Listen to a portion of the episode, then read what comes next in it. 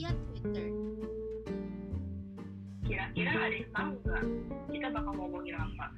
Kalau kalian ngiranya tentang RUU PKS, bener banget nih. Pertama-tama, apa sih RUU PKS itu? Kata RUU PKS memang sering kita ucapkan dan kita dengar.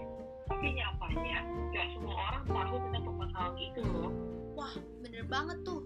Jadi, rancangan undang-undang penghapusan kekerasan seksual atau yang lazim disapa RUU PKS adalah hukum pidana lengkap untuk menekankan kekerasan seksual. RUU PKS merupakan rancangan hukum untuk mencegah dan melindungi korban kekerasan seksual seperti pelecehan, pemaksaan aborsi, perbudakan seksual, dan hal sebagainya. Yang bikin bingung nih, lalu apa dong yang salah tentang RUU PKS? Bukannya bagus ya kalau undang-undang seperti itu diresmikan? Kok malah jadi permasalahan? Jadi sebenarnya bukan undang-undangnya yang dipermasalahkan, melainkan namanya pengesahan undang-undang ini dari lembaga DPR karena dianggap kontroversial. Betul banget tuh, RUU PKS ini dianggap kontroversial karena katanya nih ya bertentangan dengan nilai-nilai Pancasila dan juga keagamaan.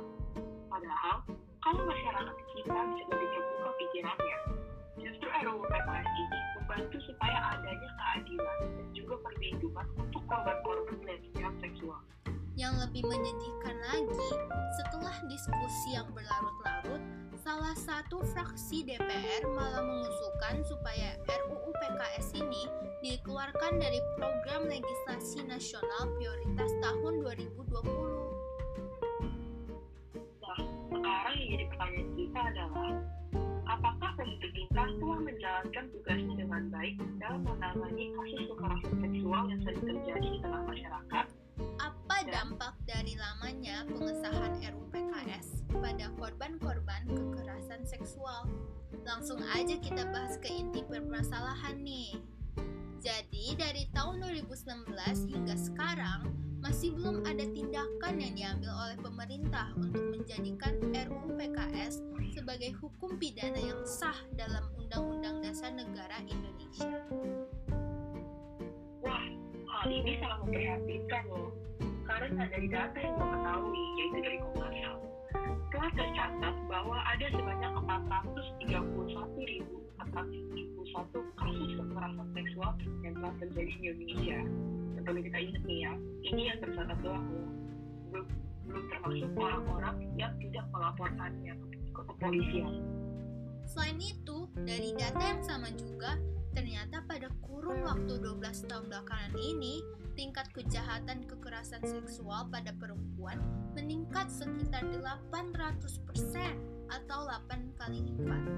Waduh, dengan angka yang memprihatinkan itu, sudah seharusnya dong pemerintah turun tangan dan segera meresmikan RUU PKS ini.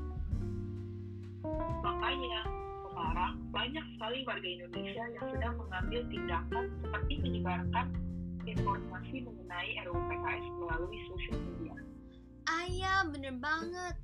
Gua waktu itu sering banget ngelihat banyak akun-akun yang menyebarluaskan info tentang RUU PKS ya. Iya, selain itu, warga Indonesia, terutama mahasiswa-mahasiswi, dan juga komunitas seperti Jakarta News, turun langsung ke untuk mengadakan sebuah demonstrasi di depan gedung DPRD agar pemerintah dapat segera sadar seberapa pentingnya untuk mengambil tindakan dalam pengesahan RUU PKS sebagai hukum pidana. Tapi sayangnya, meskipun warga Indonesia telah bersusah payah untuk meningkatkan kesadaran pemerintah, DPRD masih tetap belum mengambil tindakan dan mereka masih mengeluh waktu terhadap pengesahan RUU PKS nih.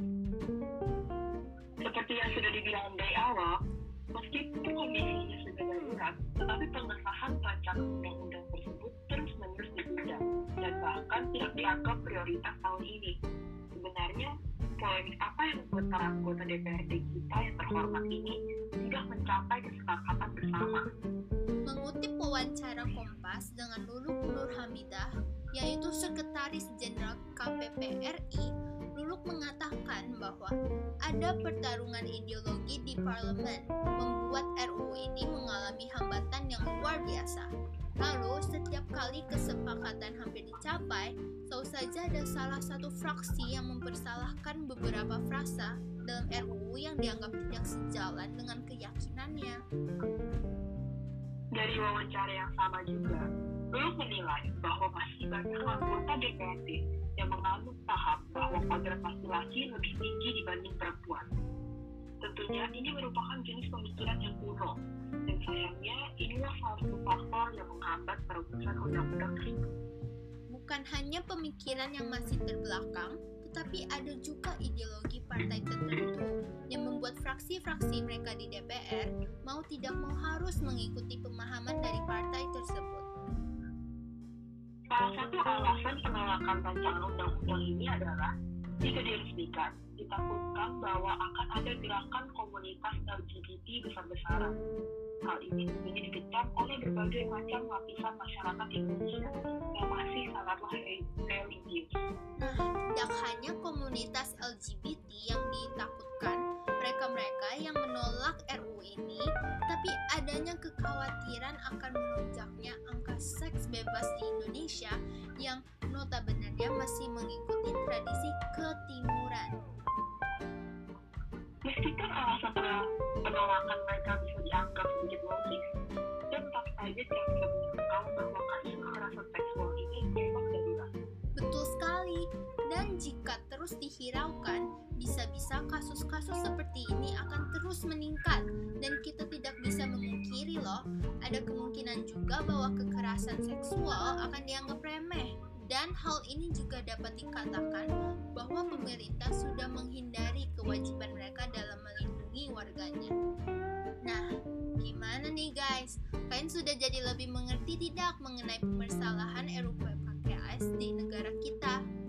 Sudah saatnya kita mengambil tindakan kepada pemerintah untuk menegakkan hukum pidana ini.